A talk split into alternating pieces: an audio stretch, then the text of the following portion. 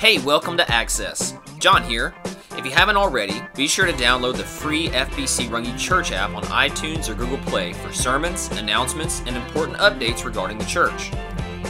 Have you ever met someone who claimed to know Jesus but sure didn't act like it? This is the third part in a four part series called Everyday Evangelism, where I'm going to be talking about why it's so important that we have evidence of our salvation. This message is entitled Your Before and After.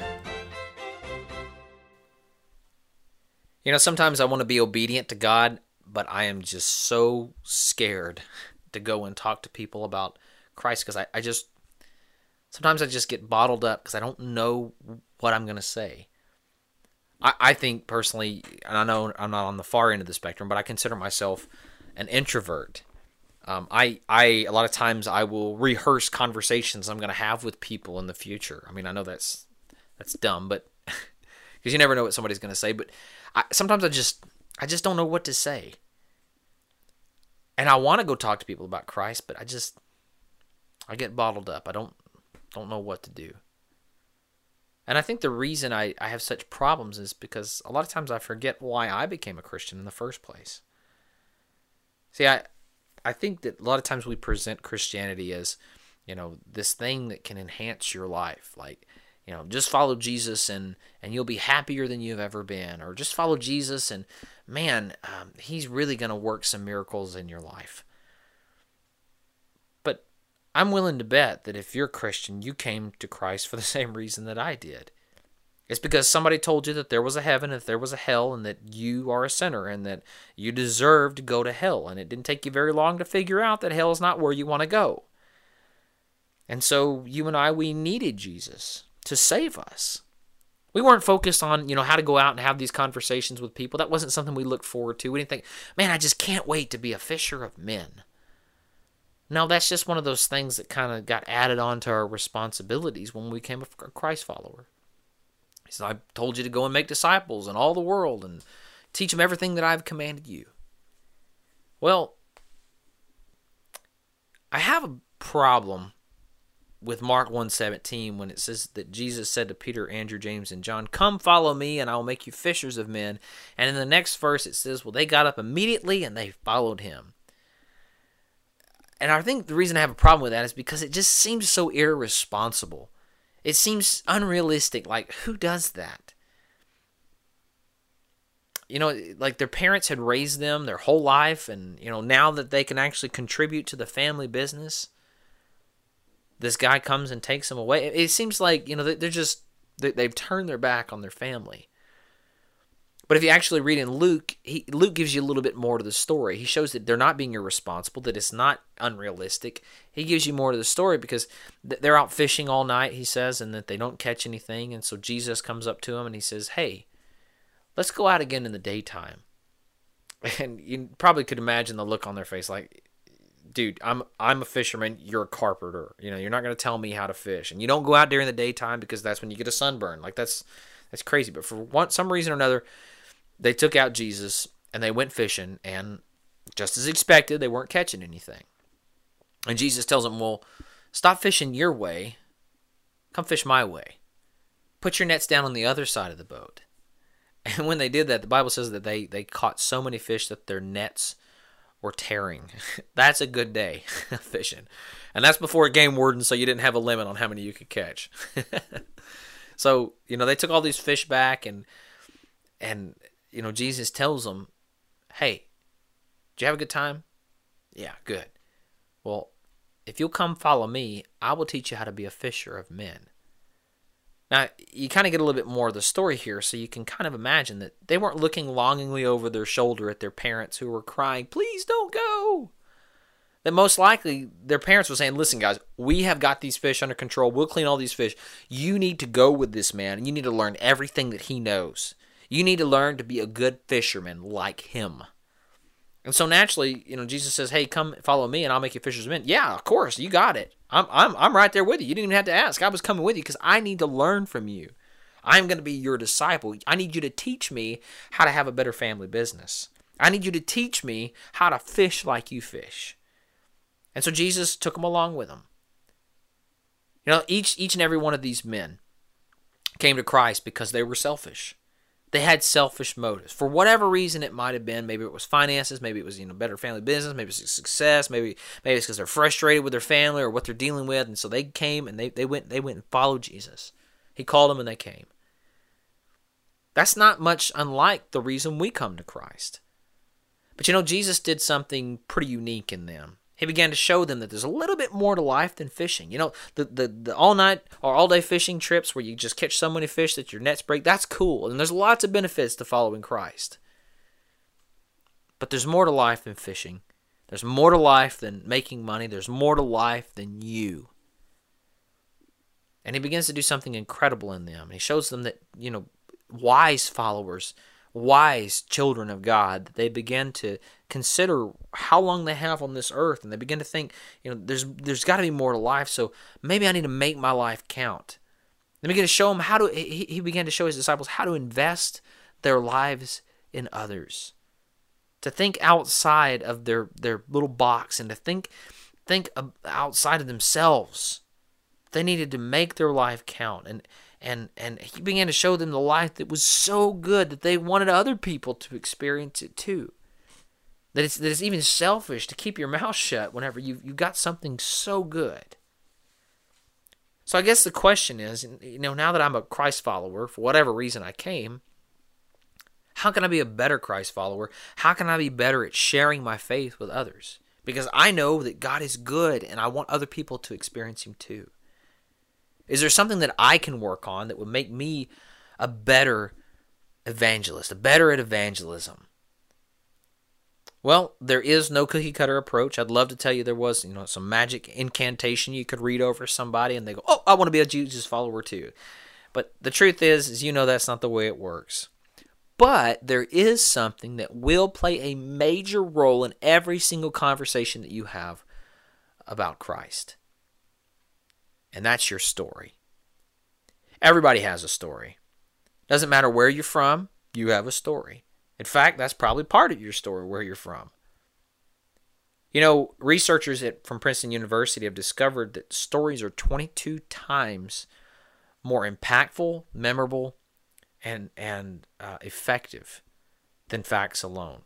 So you know you can go out and you can you know share share the Bible and that's great and you know what that maybe that will make a difference. But if you were to just share your story, how God has worked in your life, that's 22 times more effective and memorable. Everyone's story is powerful, regardless of the events, because it's not really their story. Sometimes, and I say this because you know sometimes we think, well, I don't have a very good testimony, not like other people. I love what uh, Tim Hawkins says about this. He laughs. He said, "You ever you ever hear somebody's testimony? You think, man, they got an awesome testimony. Oh, not like mine. I sure wish I was addicted to crack." you don't have to go live your life in sin to be effective sharing your story and to have a good story because it's not your story. It's about God and what God has done in your life. And yeah, God works bigger in some other people's lives than ours, but you know, God is at work in your life, and that's interesting. That's amazing. That's what people need to hear. How has God worked in your life? What is the Bible? Think about that. The Bible is just men and women sharing their experiences about God, like how God had worked in them and around them, through them. I think you and I, we really need to work on our story. So, what specifically should we work on? Well, that's why I want to look at Acts chapter 26. The Apostle Paul, he presented his testimony um, to King Agrippa. And before I read this, I, I just.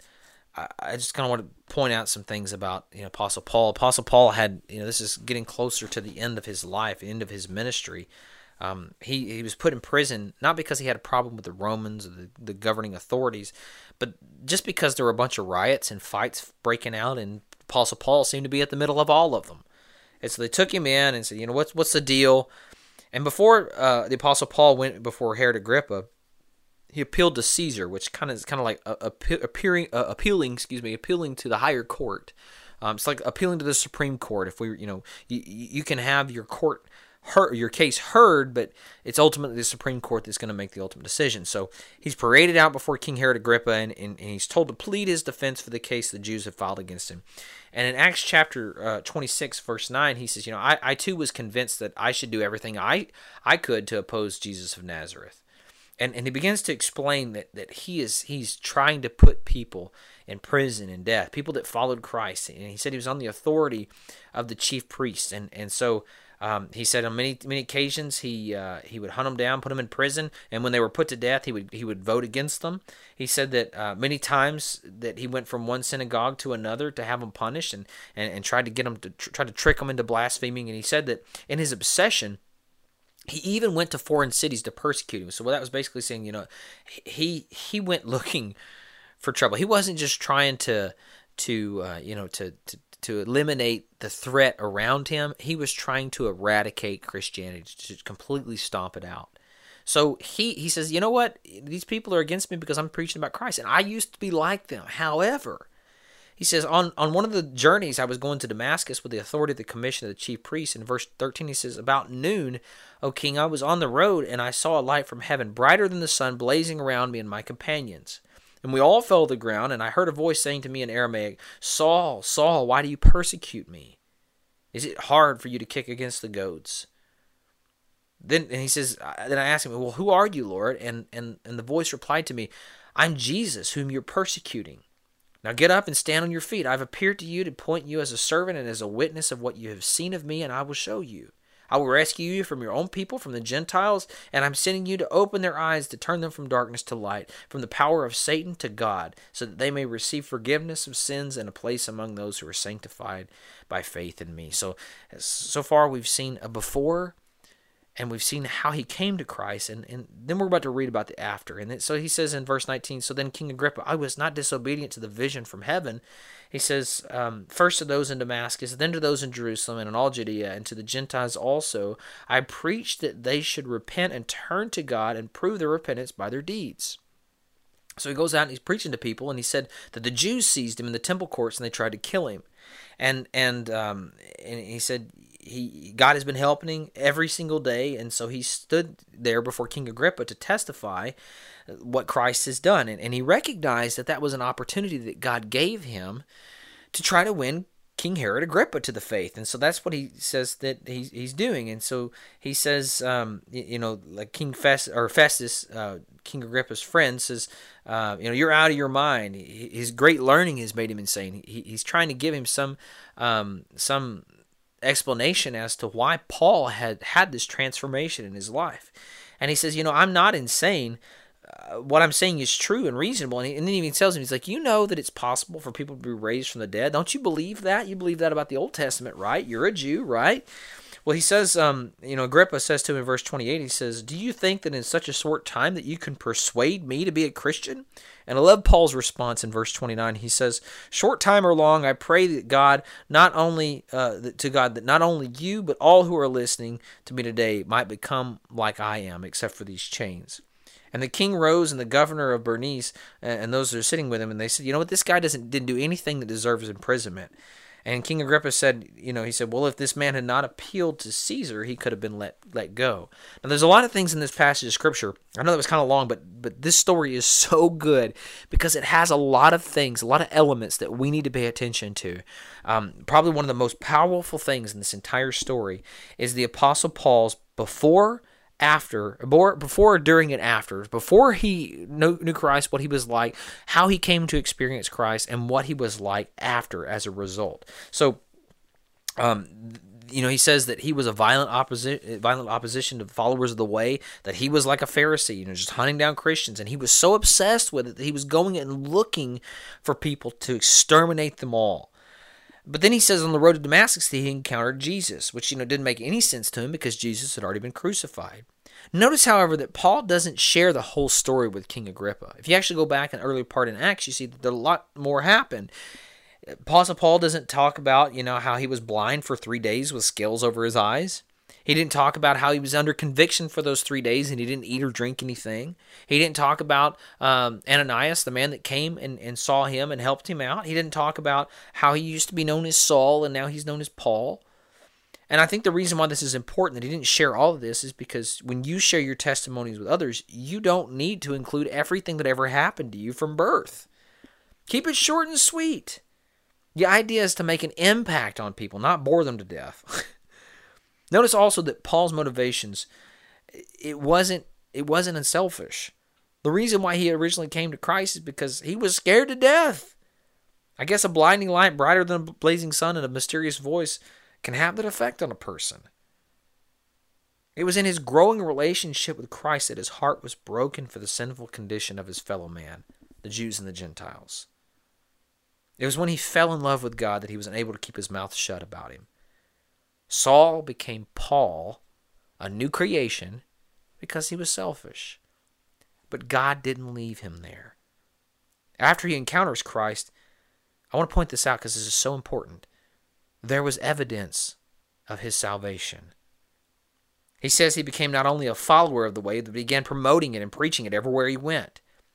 He says in verse 20 that he, he took it first to the Jews, who we know rejected the message at first, and then he took it to the Gentiles.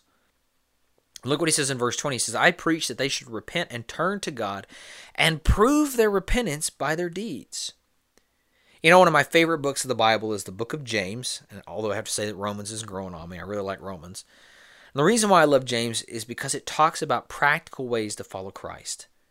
He says in James 2.17, uh, faith without works is dead.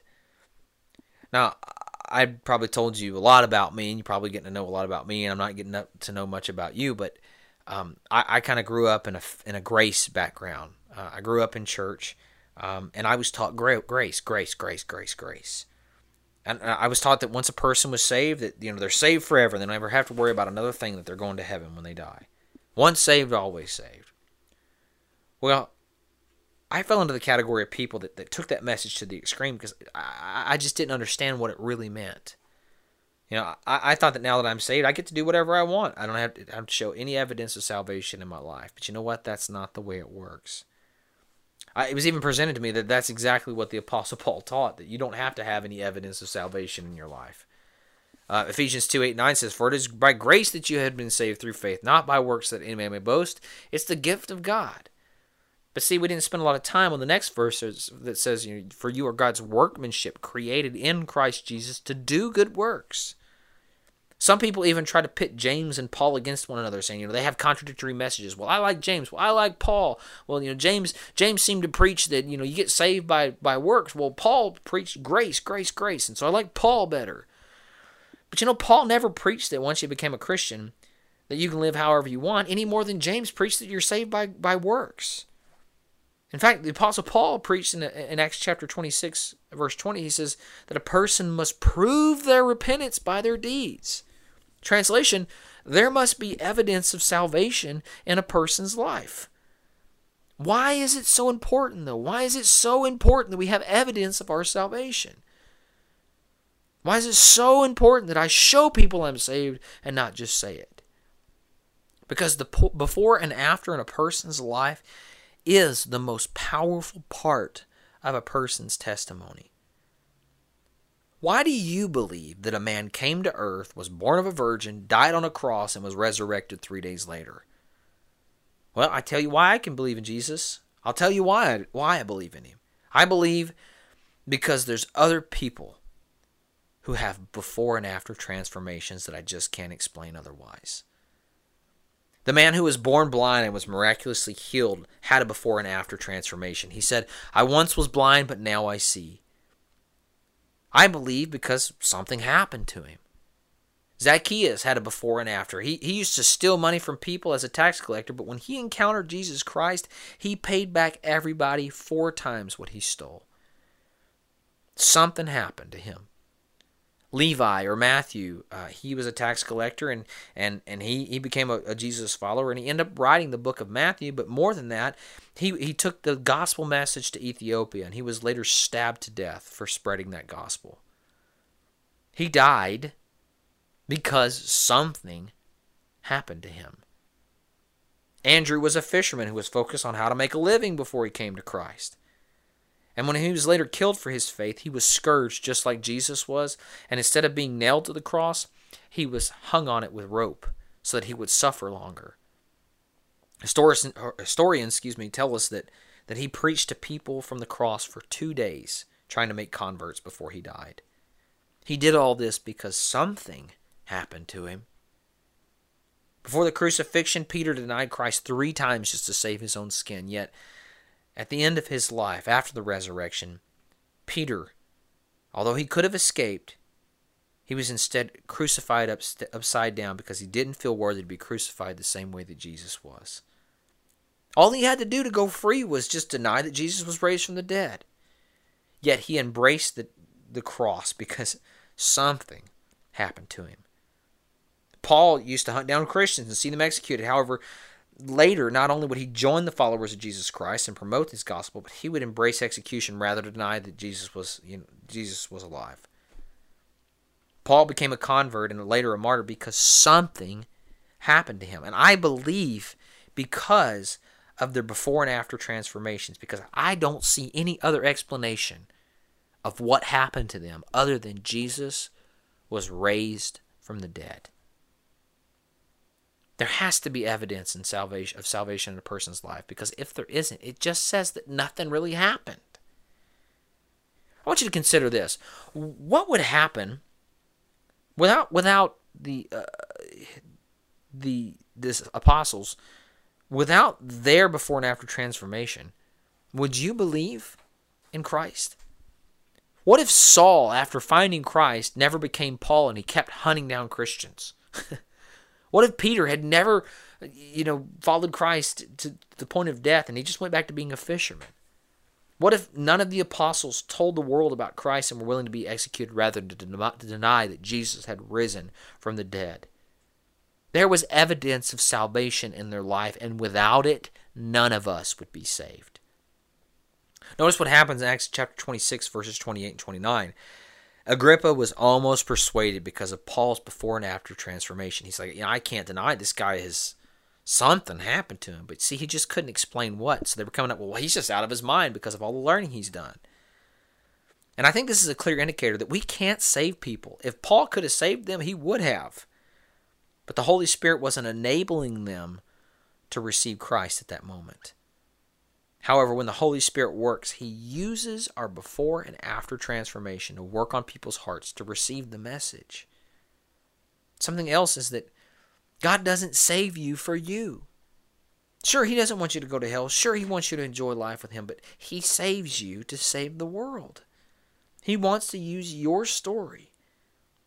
The Apostle Paul, he doesn't go free at the end of Acts 26. Why? Because God wasn't done with him yet. He wanted Paul to sail for Rome so that his before and after transformation would make a difference in the lives of others. So let's talk about this for just a second. Why is it important important to have a before and after transformation, evidence of salvation in your life? Because without it, your testimony has no power. You know, um, my wife and I had a good discussion about our before and after transformations. Now, I, I believe that I told you that I once was a drug addict and that something happened to me. Now, I'm not only a follower of Jesus, I'm a pastor of a church. But you know, my wife Erin was a little bothered because she didn't feel like she had a before and after transformation. And the reason why is because she was raised in a Christian home and she came to Christ when she was eight. I mean, not not many eight year olds get into crack, you know. It's not like she's lived a life in sin, and so she feels like her testimony isn't a very good one. And you know she's going to have to give you her testimony sometime because she can, you know, it means a lot more coming from her than from me. But I can tell you that even though she was saved at eight, she wasn't baptized until she was twenty. She didn't want to completely surrender over to Christ despite what she knew was true for 12 years. God had to reveal to her that there was a big difference between being a believer in Jesus and actually following Him, surrendering your life over to Him. Now, can you see how a testimony like that one would be effective for a lot of people? Every testimony is important, but without that before and after, without God working a miracle in your life, without some kind of change in your life, where's its power? It doesn't have any. Without a before and after transformation, it just says nothing happened at all. So, is there evidence of salvation in your life? And if so, what is it? If not, why not? Each of us need to understand that every single genuine follower of Jesus Christ has a before and after transformation. You once were living your life for selfish motives, but now God has transformed you to care about others, to share the gospel. You know, we can't we can't contradict our testimony by the way that we live our life. Because if we do, it just shows us nothing really happened. I know a lot of people that live their lives this way, but the truth is they ruin their testimony because of how they're living their life. If you don't have a before and after transformation, I'm not asking you to create one. We don't change because we want to really badly. We change because something incredible happens to us. We change because when we truly encounter Christ, we surrender our lives over to Him. But think about it who really wants to lose their life? We cling to life. Why would we why would we want to surrender our lives over to Jesus? Because Jesus said in Luke 9:24, "For whoever wants to save their life will lose it, but whoever loses their life for my sake will find it. They will save it." If we recognize that something happened to Paul and that there isn't any better explanation than Jesus actually rose from the dead, that he actually talked to Christ on the road to Damascus, then we ought to take Jesus seriously. Because anybody that can raise himself from the dead should be taken seriously. And I want to give you some homework. I know, nobody likes homework, but what I want you to do is I want you to write down your before and after transformation in a couple of paragraphs or less. And I want you to email it to me. My email is Waller, W A L L E R underscore Jon, J O N, at hotmail.com. And I want you to send me your before and after transformation. I, I would like to read more about you, and it's not so that you know I give you a grade and and you know there's going to be a midterm next week. It's not like that. No, this is for you. I, I can't think of anything worse than having to read a hundred uh, before and after transformation. That's not there's there's a lot worse. But what I'm saying is, in comparison of having to write one versus having to read a bunch of them, you're getting the better deal here. I'm getting the short end of the stick. But I want you to take advantage of this opportunity. I'll be happy to read them. I want to learn about you. And maybe I can give you some pointers if, if necessary. Maybe you got everything nailed down. Maybe you got it firm.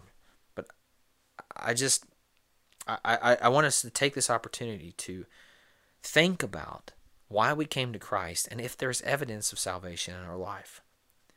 So, so this week, write it down. Send it to me.